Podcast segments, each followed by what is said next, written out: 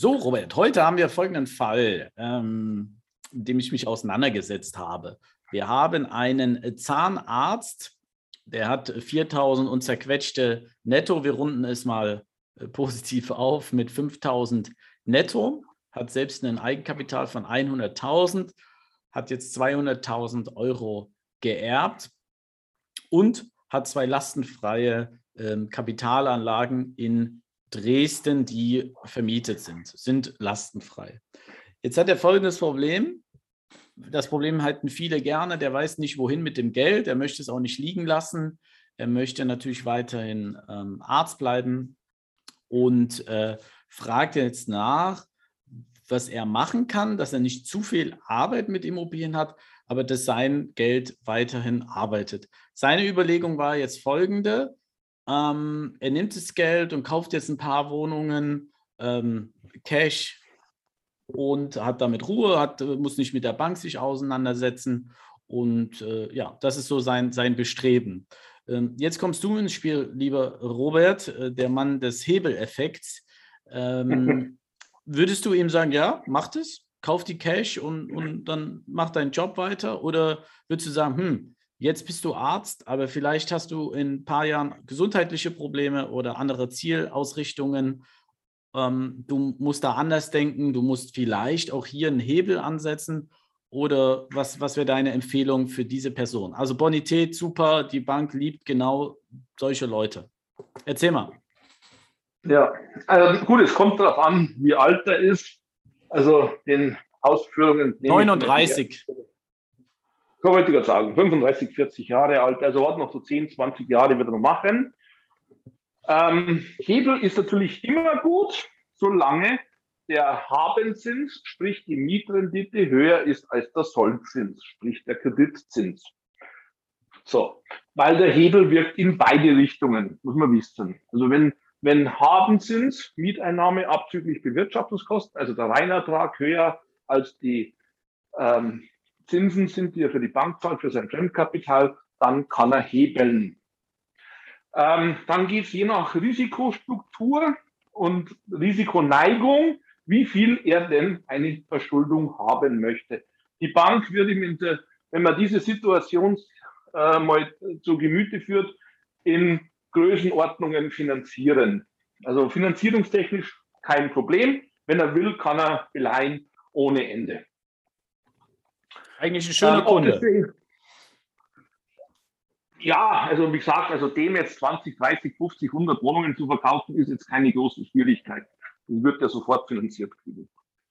Ähm, die Frage ist, ob er das will. Und dann ist es bei ihm natürlich auch ein steuerliches Thema. Der hat ja schon 4.000, 5.000 netto, also fast 100.000 äh, zu versteuerndes Jahreseinkommen. Wenn der die Objekte jetzt alle lastenfrei, also aus Eigenkapital erwirbt, dann hat er ja positive Einkünfte aus Vermietung und Verpachtung, die dann nochmal oben drauf kommen, die ja dann natürlich mit äh, 42 plus Doli plus je nachdem ähm, Kirchensteuersatz, ja, nein, also mit 45 plus, wenn jetzt neue Regierung kommt, vielleicht 50 Prozent versteuert. Obere Proportionalzone. Das heißt, jeder Euro, den er in Zukunft Mietüberschuss hat, nach Abschreibung, die 2%, die darf man nur absetzen, also Kaltmiete, vereinfacht gesprochen Kaltmiete minus nicht umläufbares Hausgeld, minus äh, 2% ähm, Abschreibung, die Instandhaltungsrücklage oder Ansparung zur Erhaltungsrücklage lasse ich jetzt mal außen vor, die kann er nicht abschreiben. Davon kann direkt 50% Steuer rechnen. So. Es gibt da Leute, die sagen, naja gut, ich zahle lieber Steuern, habe 50% und habe keine Schulden. Oder es gibt andere, die sagen, nee, Finanzamt, äh, Steuern zahlen, das ist jetzt nicht so mein Ding. Ähm, das muss man so weit wie möglich runterkürzen. Also das ist die Schiene, dass man sagt, okay, verkraftet er Kredite, wenn ich das jetzt höre, der hat keine, keine Finanzierungen, die Objekte, die er schon hat, sind lastenfrei. Also ist er wahrscheinlich eher sehr risikoavers. So, ähm, dann steuerliches Thema, wenn er wieder mit Eigenkapital arbeitet, hat keine, keine Aufwendungen, also kein Zinsaufwand, den er gegensetzen kann, also volle Steuerlast, aber ein ruhiges Leben. So. Und hier kommt jetzt so die Mischung ins Spiel, wo man sagt, okay, das steuerliche Thema kann man natürlich ähm, etwas entschärfen mit den schönen Paragraphen 7h und 7i des Einkommensteuergesetzes. Das sind die Sanierungsgebiets- bzw. die Denkmalabschreibungen. Ähm, acht Jahre neun Prozent der Anschaffungskosten bzw. der nachträglichen Herstellungskosten, die für den Anteil äh, zum Betrieb der Immobilie oder zur Nutzung als Denkmal oder im Sanierungsgebiet erforderlich sind. Plus die restlichen 28 Prozent verteilt vier mal sieben. Das heißt, 100 Prozent der, Not, der notwendigen Kosten beim Denkmal, also um, um das Gebäude zu sanieren, um überhaupt in Betrieb zu kriegen und um die Denkmaleigenschaft zu haben, kann er in zwölf Jahren abschreiben. Dieses, diese Art von Immobilie ist bei der von dir geschilderten Gruppe, der Arzt, der Ärzte, Zahnärzte etc., immer sehr beliebt. Ähm, das ist eins der letzten oder eins der ganz wenigen Steuersparmodelle, wo ich keinen großen Heckmeck machen muss. Und wenn ich das jetzt noch kombiniere mit einem gewissen Fremdkapitalhebel, dann habe ich sogar hoch negative Einkünfte aus Vermietung und Verpachtung, die ich decke durch, mein, durch meine Cashflows aus den anderen Immobilien. Und ich habe einen schönen Wertzuwachs, weil die Denkmalobjekte, die sind normalerweise in den besten Lagen, sprich innerstädtisch, weil die ja Jugend, Jugendstilzeit sind, also 1880. Die Städte wachsen ja von innen nach außen. Das heißt, ich habe normalerweise, wenn ich äh, Denkmalschutzobjekte habe, sehr wertstabile Objekte. Sind aber natürlich nicht die billigsten. Also das ist jetzt kein Objekt, wo ich jetzt diesen Cashflows generieren kann. Das ist ein Nachteil. Aber energetisch wäre ich sicher für die Zukunft, wenn es ein Denkmalschutzhaus ist. Energetisch wäre ich sicher, weil ich den Ausnahmetatbestand darstelle. Genau, da brauche also, ich keinen Energieausweis. Bringt auch wieder neue, neue Tatsachen. Da steigen direkt, haben die Bauträger wahrscheinlich das dann nochmal oben drauf auf den Preis. Ja? Direkt auf dem Prospekt schreiben sie es drauf. Kein CO2-Bepreisung, genau. Genau, okay, okay. So, ähm, das, das heißt, äh, weil das Problem ist, wenn er natürlich das hochskalieren würde. Du sagst ja, 50 bis 100 Wohnungen im Bestand kaufen wäre für ihn kein Problem. Aber dann hat er viel ja. Arbeit. Aber er könnte doch auch so einen äh, Generalunternehmer nehmen, wenn er sagt, er will das bis diversifizieren, nicht nur in der einen Stadt, in verschiedenen Städten, der sich dann um sein Portfolio kümmert. Der kostet natürlich Geld. Aber genau. das, das hat, kann er ja auch aus den Überschüssen äh, bezahlen. Ja? Also er könnte auch im Buy-and-Hold-Bereich einiges äh, aufbauen. Ja? Ich würde, wenn du sagst, ähm, der möchte Arzt bleiben. Die, das Problem ist mit diesem General, mit allen Arten von Dienstleistern. Das ist, du schaltest Leute ein und du hast ein gewisses Abhängigkeitsverhältnis und das sind Dienstleister. Weil wenn die Jungs so gut wären, dann würden die ja selber Immobilieninvestor sein und nicht für Geld für einen anderen irgendwas machen. Ähm, also das ist so meine grundsätzliche Meinung. Warum bin ich BEG-Verwalter? und verwalte für 28 Euro oder 25 Euro irgendwelche Eigentumswohnungen, die dem anderen gehören. Also weil ich selber es nicht hinkriege, äh, mir solche Wohnungen zu kaufen. Deswegen bin ich Verwalter geworden. Jetzt, jetzt kriegen wahrscheinlich alle, alle Verwalter, die äh, mal über den Podcast hören, kriegen äh, die, die, geht die Faust in der Tasche auf. Okay. Nein, nicht für allen Verwaltern, allen Dienstleistern, allen, die für Geld für andere. Aber es gibt ja zwei Arten von Menschen, das weißt du ja, meine Meinung. Leute, die mit Geld arbeiten und Leute, die für Geld arbeiten. Und, und das ist die einzige Unterscheidung, wie ich die Menschen einteile. Mhm. Für Geld oder mit Geld. Mhm. Jetzt so. kann jeder mal drüber nachdenken, was er ist. genau, was er ist, genau. okay. So mhm. äh, jetzt, jetzt sagen wir mal, Robert, wir werfen dir mal den äh, weißen Kittel um. Das muss ein großer ja. Kittel sein. Ähm, und jetzt. 5XL oder so ungefähr, genau. Genau, jetzt kriegst du äh, den Job des, des Arztes mit dem, mit dem Nettoeinkommen und kriegst das geerbt. Äh, jetzt bist du vielleicht nicht so ein konservativer Zahnarzt. Was würdest du, wenn das dir passieren würde mit deinem Wissen, was würdest du damit machen?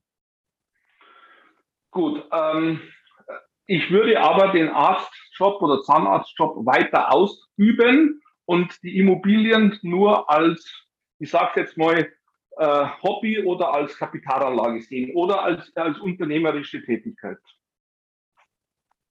Du mit deinem Wissen, mit deinem Wissen und mit deiner Affinität. Und du willst, äh, genau. du würdest jetzt Gas geben wollen.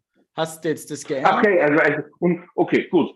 Ähm, ja, dann ist es natürlich, wenn es mit meinem Wissen und mit meinem Know-how ähm, dann natürlich so, dann würde ich mich A nur konzentrieren auf Alleineigentum. Also das ganze Thema Eigentumswohnungen ist jetzt gestrichen. Also ich würde nur Mehrfamilienhäuser kaufen. Warum? Wo ich, wo ich der Master of the Universe bin. Ich bin der, der sagt, wo es geht. Ich bin der, der im Auto links sitzt, der das Gaspedal drückt und die Bremse bedient und Lenkrad und, und lenkt. Bei einer Eigentumswohnung hat man immer einen Verwalter und andere Miteigentümer, die einen da immer in die Suppe spucken und reinreden. So, also oberster Grundsatz, nur Alleineigentum. Also es gibt einen Freund von mir, der nennt es immer Flurstücke. Er kauft Flurstücke, also Grundstücke, weil das ja im Grundbuch dann immer ein Grundstück kauft. So, das ist das Erste. Das Zweite, ich würde schauen, nur hochwertige Immobilien zu haben. Auf der einen Seite, die ich ähm, ohne großen Aufwand bewirtschaften kann. Ähm, ich würde mir also einen Generalverwalter, deswegen, du sagtest vorhin den Generalunternehmer, das ist bei mir so in der Sprachweise oder Denkweise mehr so, der Generalunternehmer kommt aus dem Bau. Ich, ich würde mir einen Generalverwalter suchen, der alle äh, meine Immobilien quasi ähm, als Asset Manager oder als Property Manager verwaltet. Nehmen wir es mal Property Manager. Und der sucht sich dann die entsprechenden Subunternehmer, gerade wenn du das Thema ansprachst vorhin, in Diversifizierung auch in anderen Städten. Ähm, aber dieser Generalverwalter, das muss ein Mann deines Vertrauens sein. Äh, Robert, ganz kurz. Du, du, bist ja jetzt der Arzt mit dem Kittel und deinem Wissen. Äh, jetzt ja. kenne ich die Zuhörer noch nicht ganz. Äh, das alles privat kaufen? Ähm, Du weißt doch, was ich hinaus will. Risiko. Jetzt geht da irgendwas schief. Ja, ja, ich weiß genau, was du raus willst. Du willst, du willst äh, die, die, die Brandmauer bauen über genau. die Holding und über die Vermögensverwaltung. Weil er, er ist ja Arzt. Er will ja vielleicht, äh, ja. wenn er sich selbstständig macht, in drei, vier Jahren eigene Praxis, die will er ja nicht äh, zwingend, wenn was schief geht, verlieren. Oder meinst du, äh, hier ist zu wenig Risiko, weil er baut ja nicht? Er geht ja nicht mit äh, so hohen Preisen rein, hat kein Steuersparmodell wie damals im, im Osten das gab. Er, er baut nicht, wo er da das große Risiko hat. Ähm, aber würdest du nicht trotzdem zur Sicherheit zu einem Arzt sagen, macht das lieber über eine Gesellschaft? Ich meine, er haftet ja hm. als Geschäftsführer trotzdem bei der Bank.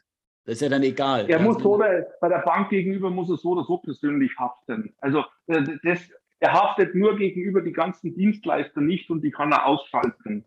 Ähm, aber er würde sich dann ja als Geschäftsführer einsetzen und da hat er als Geschäftsführer hat er ja auch eine Durchgriffshaftung, also gegen die ganzen bevorrechtigten Gläubiger. Also ähm, bevorrechtigter Gläubiger ist alles, was irgendwie so ein Stempel sich selber macht, also Finanzamt, Krankenkasse, äh, Sozialversicherungsträger aller Art, ähm, die auch ihren eigenen Vollstreckungsaußendienst haben oder den Zoll losschicken oder was weiß ich was. Ähm, da haftet der Geschäftsführer sowieso mit, weil wenn das nicht abgeführt wird, irgendwelche Abgaben oder Steuern, dann nennen die das einfach Haftungsbescheid, holen ihren Stempel raus, machen darunter einen runden Stempel und das ist dann der Vollstreckungstitel und schicken dann noch ihren eigenen hausinternen Außendienst los zum Vollstrecken. Ähm, also ähm, für den, wenn der jetzt keine großen Aktivitäten startet, ist es an sich haftungsmäßig irrelevant. Der Bank gegenüber muss er sowieso haften, vollumfänglich. Ähm, und, wenn, und wenn er als Geschäftsführer äh, gewisse Verpflichtungen äh, äh, Fehlmacht, Fehlleitungen bringt, ähm, äh, wird er auch in die Haftung genommen durch den Haftungsbescheid. Ähm, das Einzige, da gebe ich dir recht, wenn er jetzt sagt, er möchte Denkmalschutzobjekte machen, dann kann man dem natürlich sagen, pass auf, lieber Doktor, oder zu mir, ich kaufe jetzt dazu eine, ich sage jetzt mal Ruine ähm, und tu die komplett sanieren. Das ist natürlich ein Thema, die könnte man dann tatsächlich in eine vermögensverwaltende Gesellschaft reinpacken.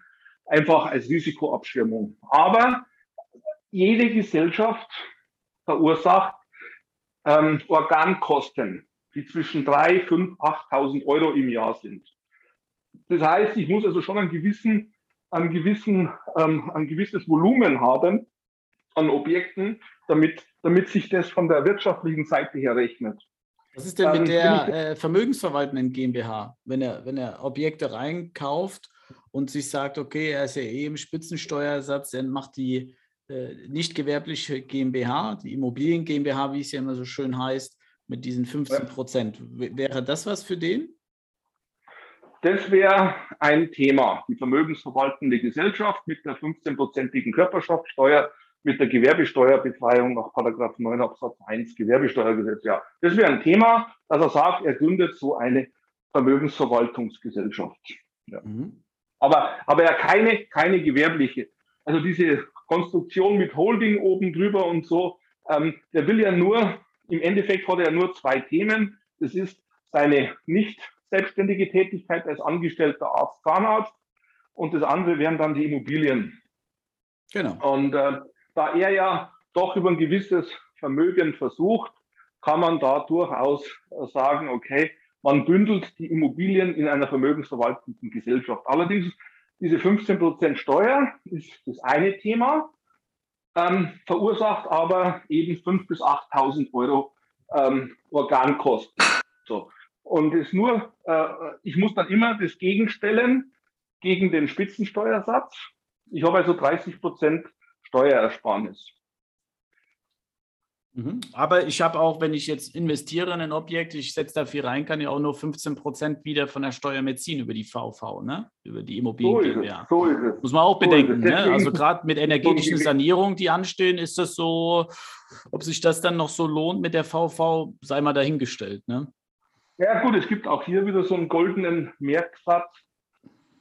Objekte mit hohen Aufwendungen, privat und Objekte mit hohem Cashflow in die Vermögensverwaltende. Also das heißt also Objekte, die komplett fertig entwickelt sind, die in die Vermögensverwaltende und die Objekte, wenn wir das Beispiel jetzt machen mit dem Denkmalschutzobjekt, das wird, er kauft sich ein Haus, das wird komplett saniert und da kann er die Denkmalschutzabschreibung ziehen. In zwölf Jahren schreibt er das komplett ab. Das heißt, er würde das, er würde das privat kaufen, würde das äh, denkmalschutzgerecht sanieren auf einen, sagen wir mal, hohen Standard, dass also wirklich nichts mehr übrig ist.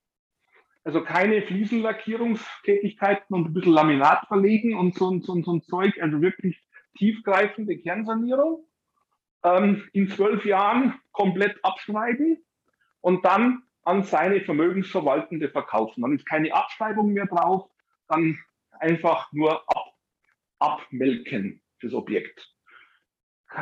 So, das heißt, ich habe das zwölf Jahre die Denkmalabschreibung privaten in Spitzensteuersatz von 50 Prozent genommen und dann äh, nehme ich die Miete, wenn es auch das Objekt fast lastenfrei ist, die Mieteinnahme versteuere ich dann mit 15 Prozent. So. Genauso ist es bei Objekten, die energetisch saniert sind. Auch hier wieder das gleiche Spiel. Ich kaufe die Objekte, entwickle sie führe die energetischen Sanierungen durch, habe hohe Ausgaben, hohe, hohe steuerliche Verluste. Private Ebene, wenn keine Aufwendungen mehr sind, rüber Verkauf an die eigene vermögensverwaltende Gesellschaft. Mhm.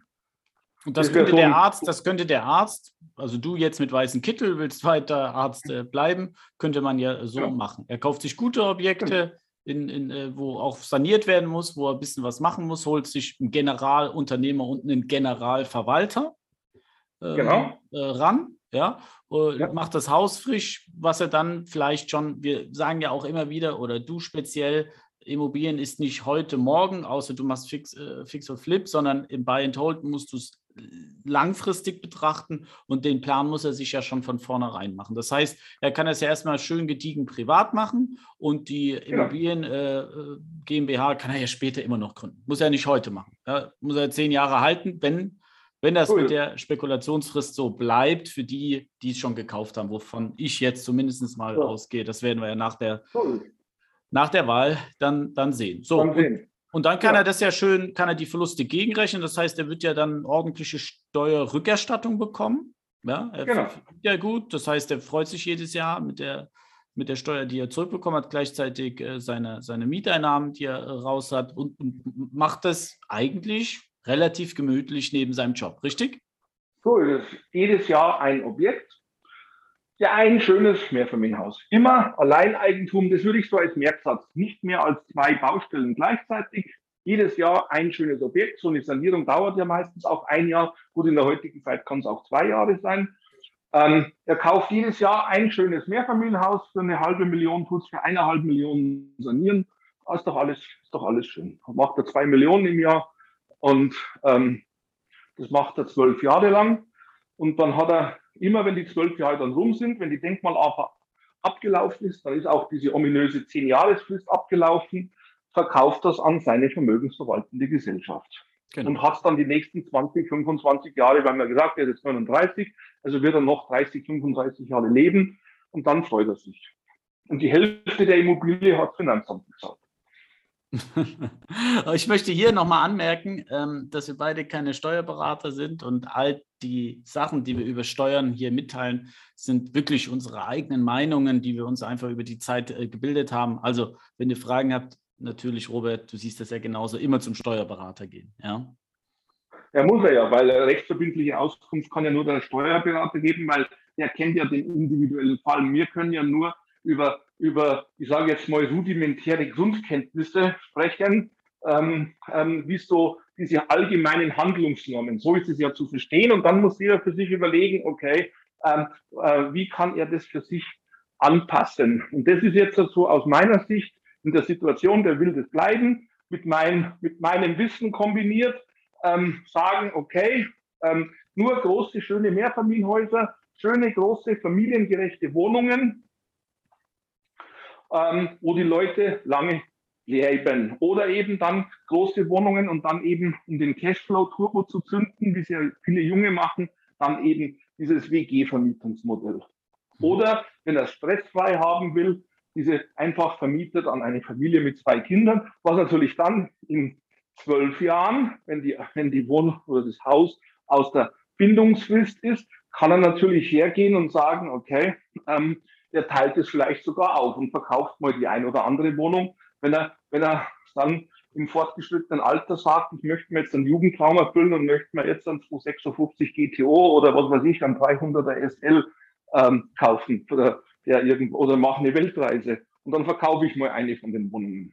Mhm. Ja, nicht alle. Ja. Auch ein kleiner ja. steuerlicher Hack, wenn du es aufteilst äh, nach zwölf Jahren und verkaufst genau. deine sechs Wohnungen, dann kommt das Finanzamt und sagt, jetzt haben wir dich. Ja. Jetzt haben wir dich, weil jetzt hast du ein neues Wirtschaftsgut geschafft, jetzt fangen die zehn Jahre wieder von neuem an und außerdem jetzt verkaufst du mehr wie drei Einheiten, mit mehr wie drei Einheiten in fünf Jahren, jetzt bist du auch noch gewerblicher Grundstückshändler geworden. Genau, genau. Robert, vielen Dank dafür und äh, wie immer, Leute, unten rein kommentieren äh, und wenn es euch gefallen hat, mal äh, eine Bewertung da lassen. Ähm, wir bedanken uns. Vielen Dank. Ciao.